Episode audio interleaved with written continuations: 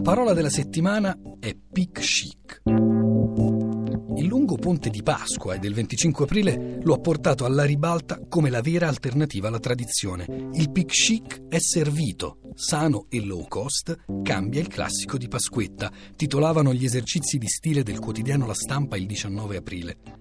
E nei giorni scorsi online si poteva leggere ad esempio che il tradizionale pasto all'aperto realizzato con cibi ipercalorici, impegnativi e indigesti lascia il posto al pic chic. Perché, cito da un altro sito, pic chic è l'evoluzione moderna, raffinata e glamour del picnic, preferendo la genuinità dei cibi. Chef stellati e food blogger e nutrizionisti presentano una versione tanto sana quanto fashion della scampagnata. Immerso in questa foresta di forestierismi, il pic chic è in realtà un neologismo non nuovissimo. Cercando in rete si trova già datato maggio 2006. È tornata la voglia del pic chic, dice un breve redazionale in cui si pubblicizza un picnic a base di bresaola, speck e salamini nostrani, con salsicce e patate al cartoccio cotte nelle braci di ginepro e dolci caserecci annaffiati da un ottimo vino valtellinese, alla faccia degli chef stellati e soprattutto dei nutrizionisti.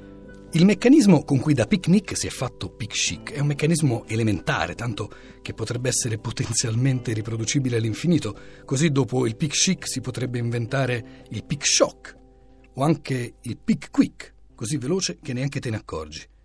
Pic quick, già fatto? In principio c'è il francese picnic, scritto pique nique, parrebbe da piquet, prendere e nic, nulla due voci d'origine gergale, d'origine espressiva. Picnic è attestato per la prima volta nel 1694, in francese, nell'espressione faire un repas à pique-nique, ovvero fare un pasto a picnic, ovvero pagando ciascuno la sua parte. Nel 1708 il Dictionnaire universel dice che si tratta di un'espressione non antica nella nostra lingua, e tuttora sconosciuta nella più parte delle province. Ma nel 1718, dunque poco tempo dopo, un altro dizionario definisce questa abitudine un divertimento molto alla moda a Parigi. Divertimento sempre più diffuso nella buona società, tanto che la voce passa con diverse grafie nel tedesco, nello svedese e già nel 1748 si trova attestata anche in inglese, scritta proprio come facciamo oggi noi, picnic. Quanto all'italiano, il Dictionnaire Italiane François di Giovanni Veneroni, 1750, scrive picnic, pique nique, ciascheduno per il suo scotto. Ma la prima attestazione nota in italiano è con la grafia moderna e si trova nell'edizione 1824 del poeta di teatro di Filippo Pananti. Io mi era veramente figurato semplice refezione, cosa discreta, un merendino, un piccolo ritrovato, insomma, una spesetta da poeta io mi credeva, povero Bertoldo, un picnic, una cena a lira e soldo. L'alternativa italiana all'epoca era rappresentata dalla parola romanata. Così, nella traduzione italiana di una commedia francese, Maria la Schiava, dramma in tre atti del 1840, si legge E in tal caso faremo noi una romanata, o come dicesi, un picnic, francesamente scritto pique nique. Ma romanata l'usava già Ugo Foscolo, scrivendo alla sua amata Quirina Mocenni Magiotti nell'ottobre 1812.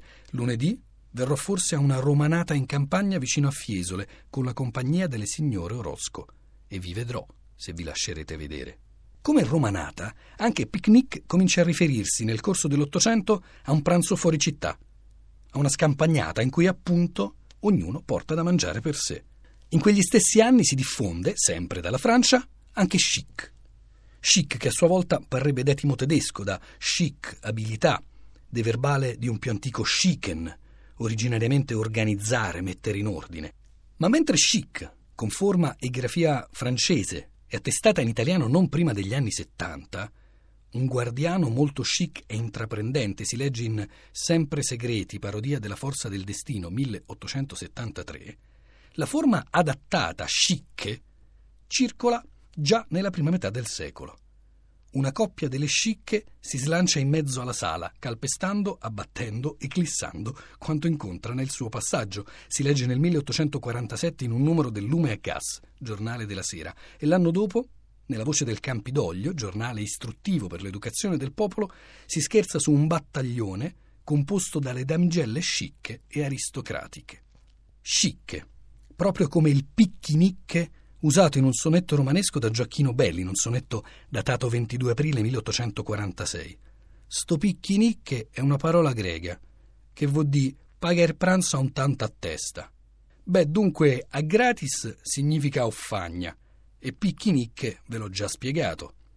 Picche chic vuol dire parla come magni.